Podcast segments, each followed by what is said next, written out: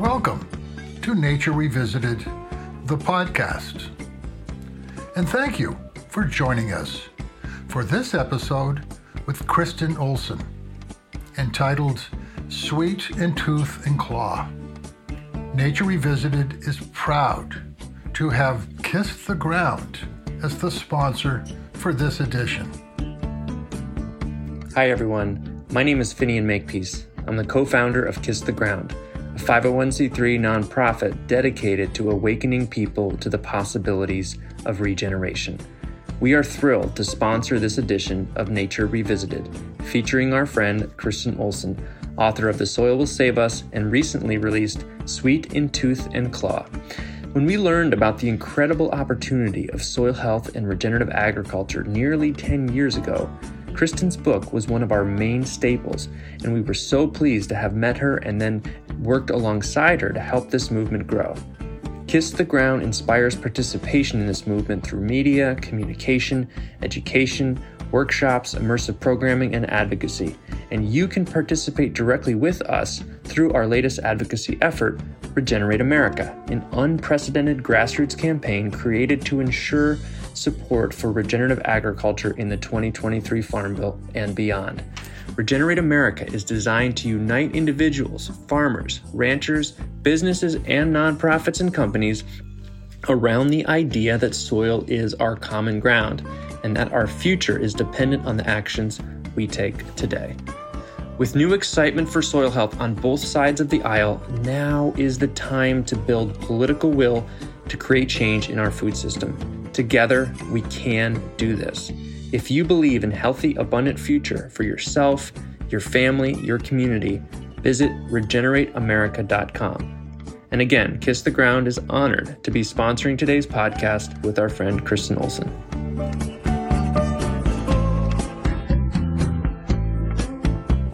Kristin Ohlson is a freelance journalist, essayist, and the author of the best selling book, The Soil Will Save Us. Kristin joins me today from her home in Portland, Oregon. Hello, Kristin. Hello, Stefan. Thank you for joining me on Nature Revisited to talk about your new book, Sweet in Tooth and Claw Stories of Generosity and Cooperation in the Natural World. But first, let's look back just a bit. Growing up, just how important was nature and the natural world to you? Well, I wish I could say that I came from a family where the kids go camping and hiking and canoeing and all that, but no, I did not grow up in that kind of family. My parents were not camping, hiking, kayaking people. They were golfing and bridge playing people, and they liked having parties and singing around the piano. But they did love to grow things, whether that was beautiful flowers or vegetables. And, you know, growing things is part of a, one of the beautiful relationships that we have with the rest of nature. But I honestly think that one of the things that was really drew me to the natural world was that I spent a lot of time alone. I had four siblings and my mother was ill for a lot of my childhood years. So I spent a lot of time outside, sort of talking to trees and watching things skitter around in ponds. And, and I used to spend a lot of time in a vacant lot near our house that had hundreds of ant nests. So I used to love to just sort of sit out there and watch them work and put little obstructions in their paths to see how they moved things and put little piles of sugar and other treats out for them it's not camping and hiking and kayaking, but it I think it mattered to me. So when did you first discover you wanted to pursue a career as a writer? And was nature a factor in what you wanted to write about? No, I never really thought much about being a writer when I was young, but I was a tremendous reader, and my parents were big readers, and they always made sure I had plenty of books. So there were a lot of books about nature that I read over and over again and loved. it never occurred to me that I could be a writer myself until I got to college, which was a small women's college. And I showed up at the campus newspaper office and I told them that I wanted to write articles.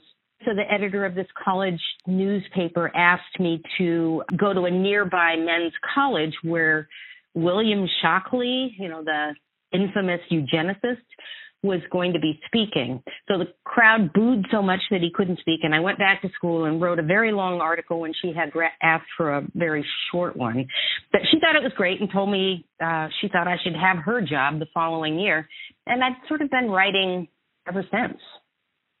So when did you first start to formulate your ideas for this book? It was probably has to do with my last book, The Soil Will Save Us uh, probably what excited me the most about that book was the realization that plants are not just takers. You know, there was this claim that purveyors of fertilizer and other chemicals from industrial agriculture that you have to keep dumping a lot of chemical fertilizer on plants because they just suck everything out of the soil, the water and all the nutrients and all that. So when I wrote The Soil Will Save Us, it was really exciting for me to learn that that really wasn't true, that plants are engaged in an ongoing partnership and dialogue with the communities of microorganisms living in the soil and that they are sharing the carbon fuel that they make during photosynthesis with these other living things in exchange for nutrients and water and chemical messages. In fact, there's so much back and forth between plants and those soil microorganisms that we'll probably never figure it all out. I mean, it's just that complex. And I wanted to build upon that idea of the partnership in nature. And when I heard the Canadian forest ecologist Suzanne Simard talk at a conference about the incredible sharing and connection that goes on between trees and fungi in the forest, I became convinced that I wanted to look for more of that kind of science and that kind of story. I love the title Sweet in Tooth and Claw. Why did you choose that? Well, you know, it just sort of popped into my head and I liked it. With this book, I really wanted to push against the metaphors and ingrained ways of thinking that most of us have about nature, that it's all about competitiveness and combat and violence. And those metaphors, those ideas that we have about nature extend to us too, of course, because we're part of nature. And I thought of that line, nature, red in tooth and claw from Alfred Lord Tennyson's poem, which was uh, him grieving the death of one of his friends. So that line jumped out of that poem about 175 years ago and joined with other ideas that were in circulation to um, to characterize the natural world as one of violent combat. And I really wanted to push back against that. So, the subtitle of the book is Stories of Generosity and Cooperation in the Natural World. How did you start to collect these stories? Well, looking back through my emails, I see that I fired a lot of arrows, queries to scientists about research or queries to activists or land managers about things that they were doing on the ground and only a few hit targets. I think part of the problem was that a lot of the scientists didn't really talk about their work using the language I was using.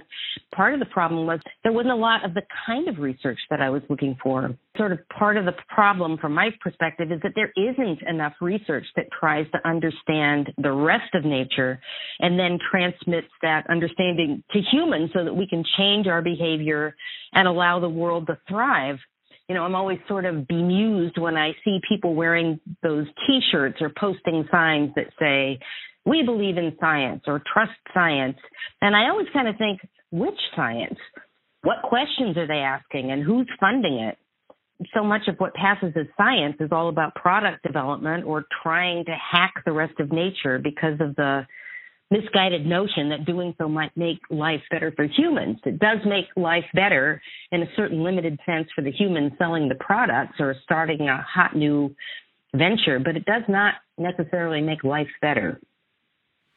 Can you describe and define for us who are not completely familiar with the term what is mutualism and why is it so important? Well, a mutualism is the mutually beneficial relationship between two or more different species.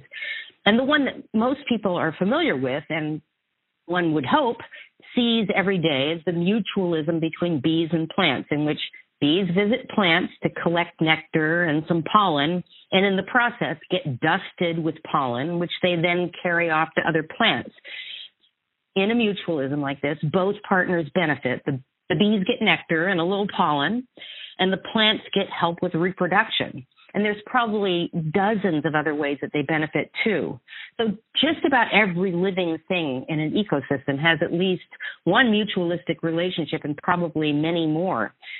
You know, we human beings in the ecosystem of us have many mutualistic relationships with the 35 trillion bacteria that live in us and on us as well as the other living things, the viruses and the fungi and the protozoa and the yeasts that live in us and on us.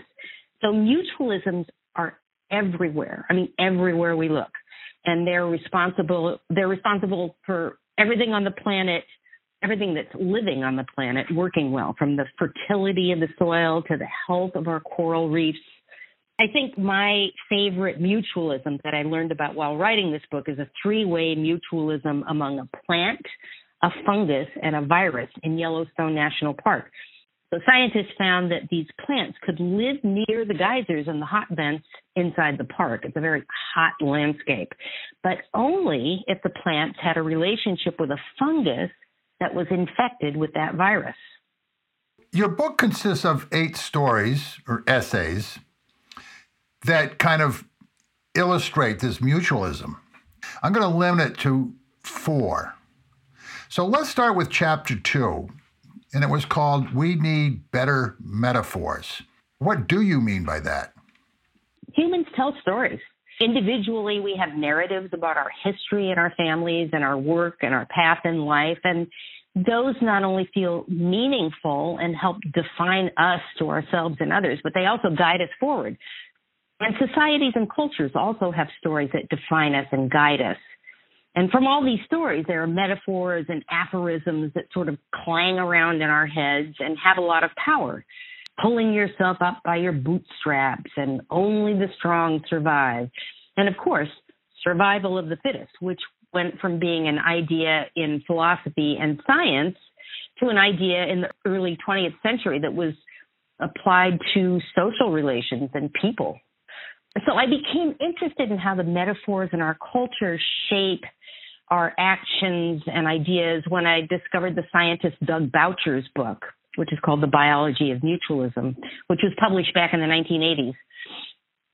And I was struck by something he said at the very beginning of the book, which was that mutualism was having a renaissance in scientific thought after falling out of favor. And I thought, wait, if it had a renaissance back in the 1980s, what happened to it? So I started to wonder how our culture and our science influence each other. That not only does the culture shape much of the direction of science, and, and not just because of the ideas floating around the culture, but also very specifically about what science is funded and what questions we expect it to ask, but also about how ideas from science shape the culture. And as I got into this, it seemed to me that with mutualism and the whole idea of cooperation, science has new ideas and the culture is open to them, and that that's a real opportunity to change things for the better. So, you also give us a, a little bit of a history lesson in that chapter. Uh, you go back to the time of Darwin and his theories on evolution, and you talk about the Russian anarchist Peter Kropotkin. Can you share with us why he was so important in the 1800s and why, though he's still hardly remembered today, why he is still important? Yeah, he's uh, he's such an interesting guy, and by the way, his many of his books are still in print, so that's something that you can't say for many authors. So Kropotkin was not only a major scientist of of his time, you know, he was uh, a scientist who traveled the world and gave speeches that drew thousands of people. And I originally got interested in him because Kropotkin was a leading voice talking about cooperation in nature and mutual aid in nature. And, but he was an anarchist and that spooked a lot of people.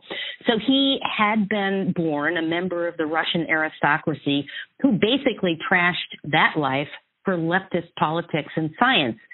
And instead of using his birthright for advantage or an exalted position with the czar, he instead opted to join a kind of obscure branch of the military at 19 that would allow him to travel Russia for five years, doing scientific observations and following up on Darwin's work. So he was a huge fan of Darwin. But when he went out doing his scientific observations, he was expecting to see all this fighting and competition, but instead he saw mutual aid. He saw animals helping each other find shelter and food, enjoying each other's company. He wrote a book called Mutual Aid, and that was written as a rebuttal to one of Darwin's other supporters who had really taken the idea of competition to extremes. So when I started reading the next chapter, we are ecosystems, I couldn't help but think you certainly confirmed we are nature, and it goes right to our guts. So, how are we truly nature? Well, I think it's always really important to remind ourselves that we didn't we didn't come out of a box at a store and we didn't come out of a test tube. We evolved within what we call nature, along with the trees and the frogs and the toadstools. I mean, we are as much a product of the natural world as anything else in the natural world. And I think just as we learn more and more about how other living things don't stand alone, this is true for humans too. So if we look at a flower growing in the field, we know we're not looking at a single organism. We're looking at an ecosystem with billions of microbes in the soil, providing services to the flower in exchange for carbon sugars, with billion, millions or billions of microbes on the surface of the flower, and even inside the leaves that are providing services to the flower.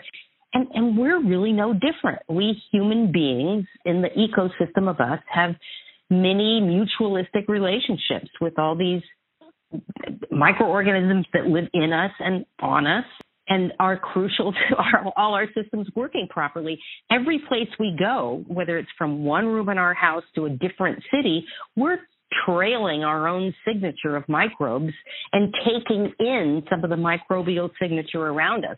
And that incredible microbial life is at the heart of what makes nature thrive, and we're, we're part of that. So, why in the age of COVID is it important for all of us to have a better understanding of things like bacteria and viruses and the world of microorganisms? You know, one thing I think it's really important that as we continue to understand this invisible world of uh, microorganisms that's in us and around us, and not to fear it. I mean, I do worry that fear of COVID is setting off a new embrace of kind of a crazy ultra hygiene, you know, gallons of hand sanitizers and antimicrobial soaps and people not wanting to touch each other, you know, not wanting to shake hands, not wanting to hug. I worry that some of those measures will actually make us less safe if they indiscriminately kill microbes, because often when that happens, only the strongest and most aggressive microorganisms are left. For me, the main lesson that we have to take away from the pandemic is that it's so important to stop the degradation of natural environments that then cause wild populations that carry viruses to interact with humanity.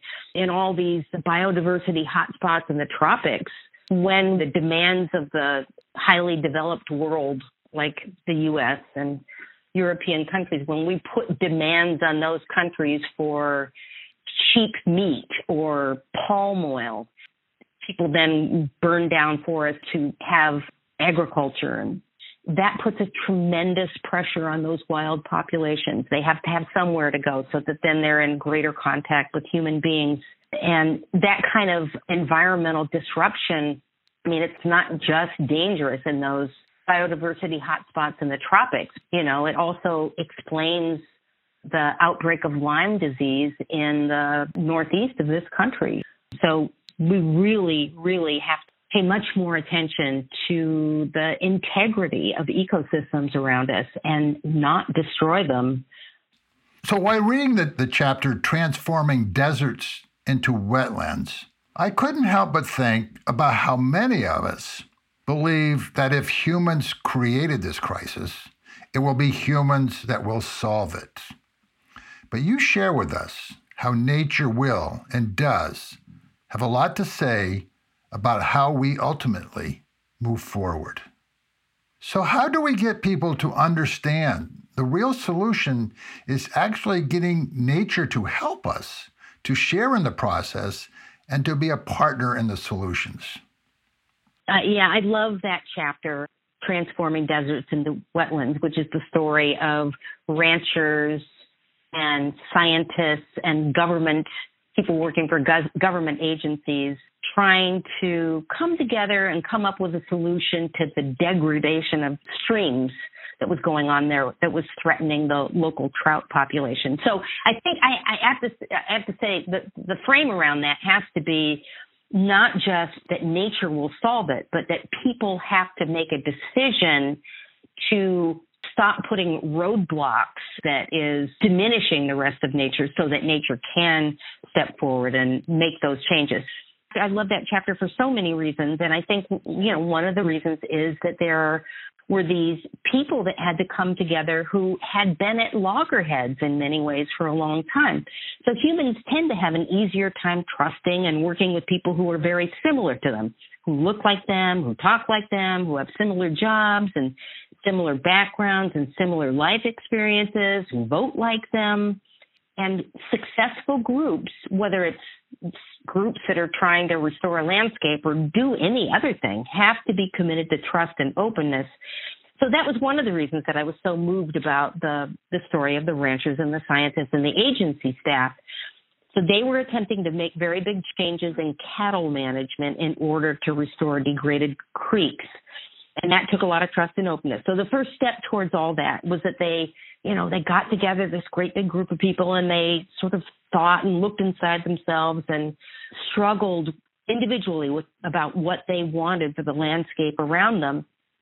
And they all ended up agreeing that what they wanted was a healthy landscape. And then they enlisted the help of a trained facilitator. And I love what she told me about her work. She said, every consensus based workshop gets emotional at some point. Hell, I cry at all of them. And even when she wasn't there, they continued to do things to build trust within the group. They always sat or tried to sit at a round table so that no one appeared to be the head of the table. When I went to one of their meetings, they had this elaborate what they called a serpentine greeting at the beginning of every meeting where they would all have to interact and shake hands and exchange pleasantries. So that really formed the base of the the basis of the human trust that that was there for that miracle to happen. And then the other part was that they, the ranchers changed their, the way that they moved their cattle around. They were keeping them away from the creeks for a certain period of time. And what happened then was that these degraded creeks, seeds that lived in the soil started to germinate, seeds that drifted in on the wind or seeds that dropped from animals' coats, all these things, all these plants started to grow near the creeks after a while of this ve- new vegetation starting to grow up. And this is an area where the only thing growing anywhere was sagebrush and rabbit brush, plants that only live in, in very low water situations. New vegetation started to grow up, and then the beaver arrived. And the beaver completely changed this landscape. I mean, the landscape had started to change with the ranchers changing the way the cattle moved. But the beaver came in and they started cutting down some of that new vegetation and they started building their dams and started building their lodges and as they built the dams, the creeks started to back up and expand into these pools and these pools started to leach out into the landscape and they it actually changed the water table in the area.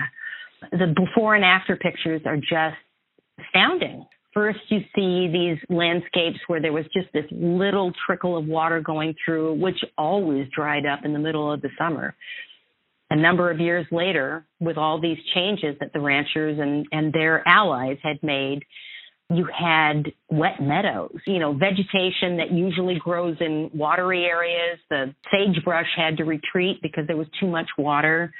The landscapes were just completely different. And it was because when the beaver arrived, ranchers don't typically like beavers. You know, beavers will block up their irrigation system. So ranchers typically would shoot beavers when they saw them.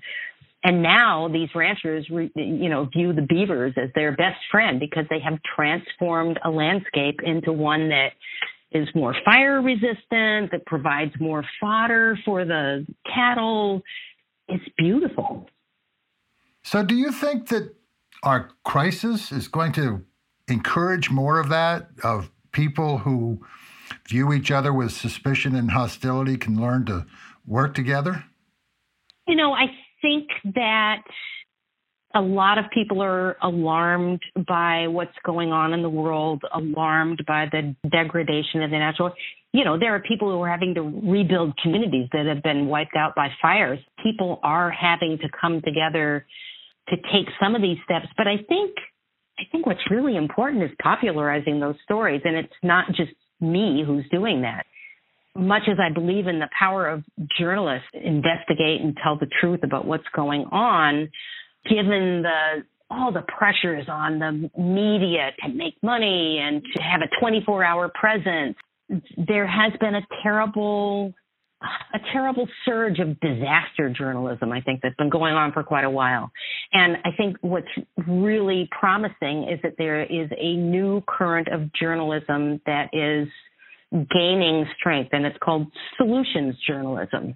It is absolutely as valid and as important for people to know about the good things that individuals and communities are doing. Absolutely essential for people to know that in some of these places where the natural world just seemed degraded and hopeless that people are able to work with the rest of nature and bring those areas back. So I have great hopes that people are hearing about these stories and that people are feeling optimistic about taking some steps to change things.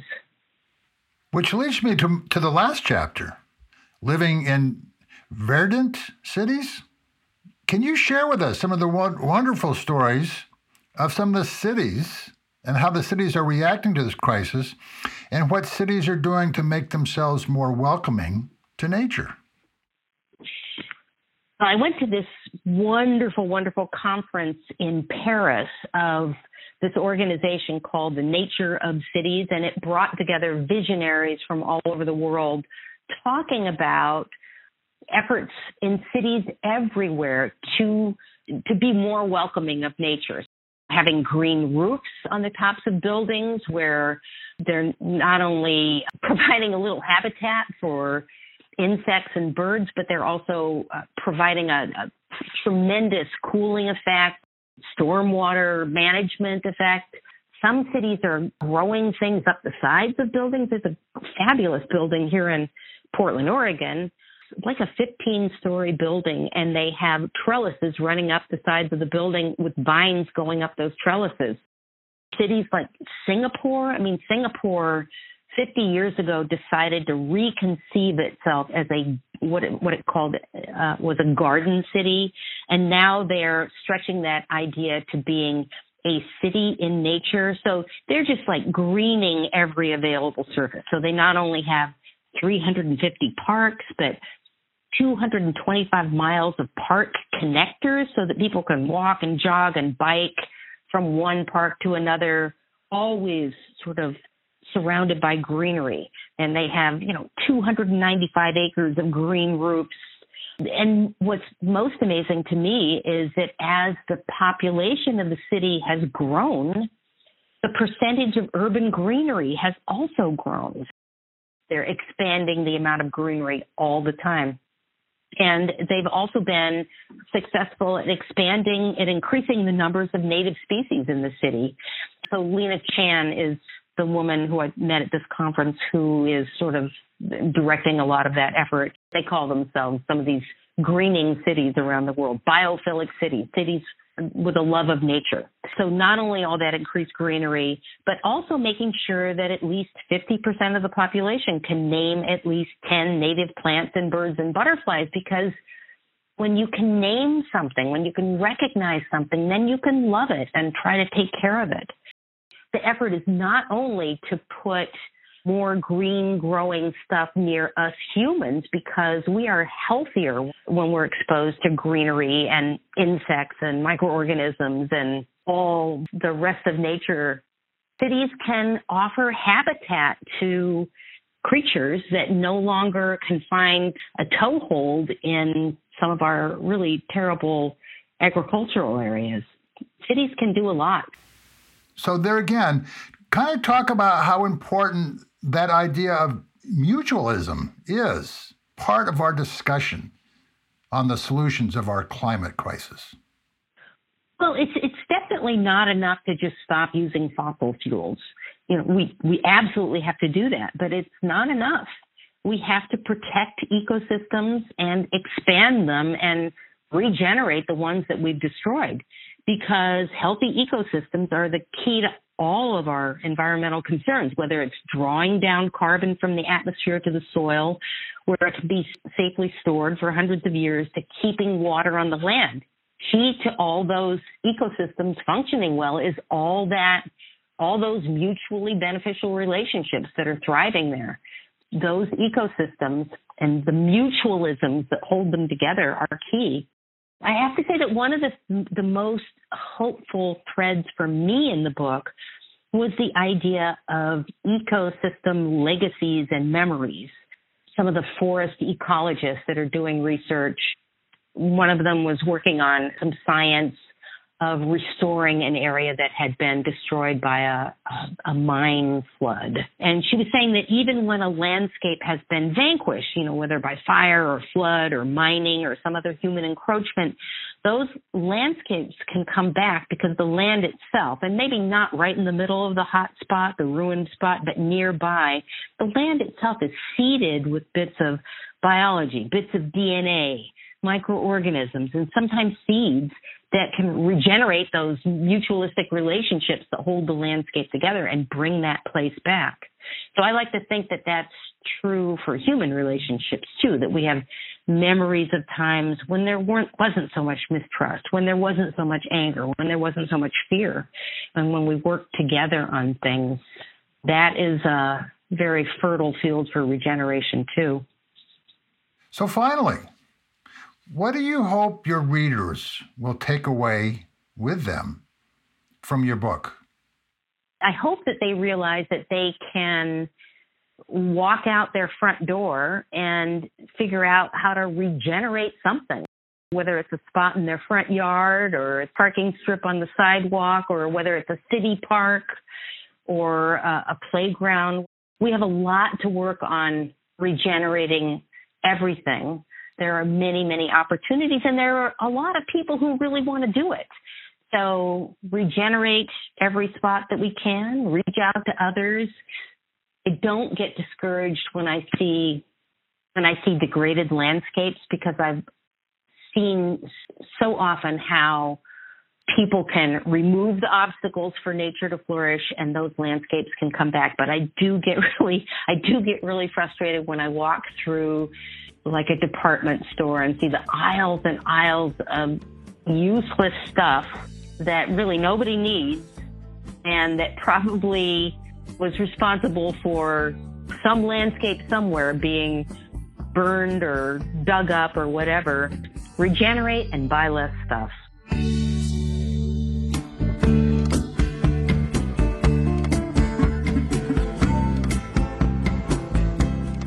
I hope you enjoyed my conversation with Kristin Ohlson. If you would like to learn more of her work, please visit KristinOhlson.com. Nature Revisited would like to thank Kiss the Ground for their sponsorship of this episode. And if you haven't seen the film by that name, we highly recommend it. And if you would like to sponsor an episode of Nature Revisited, please visit our website. If you enjoyed this episode, please share with friends, family, and colleagues. You can follow Nature Revisited on Facebook, YouTube, Instagram, and on our website, noordenproductions.com. That's Noorden, N O O R D E N Productions.com. The music is Water of Love by Dire Straits. Nature Revisited is produced by Stefan Van Noorden and Charles Gagan. And I hope you will join us for our next edition of Nature Revisited. And in the meantime, do remember, we are nature.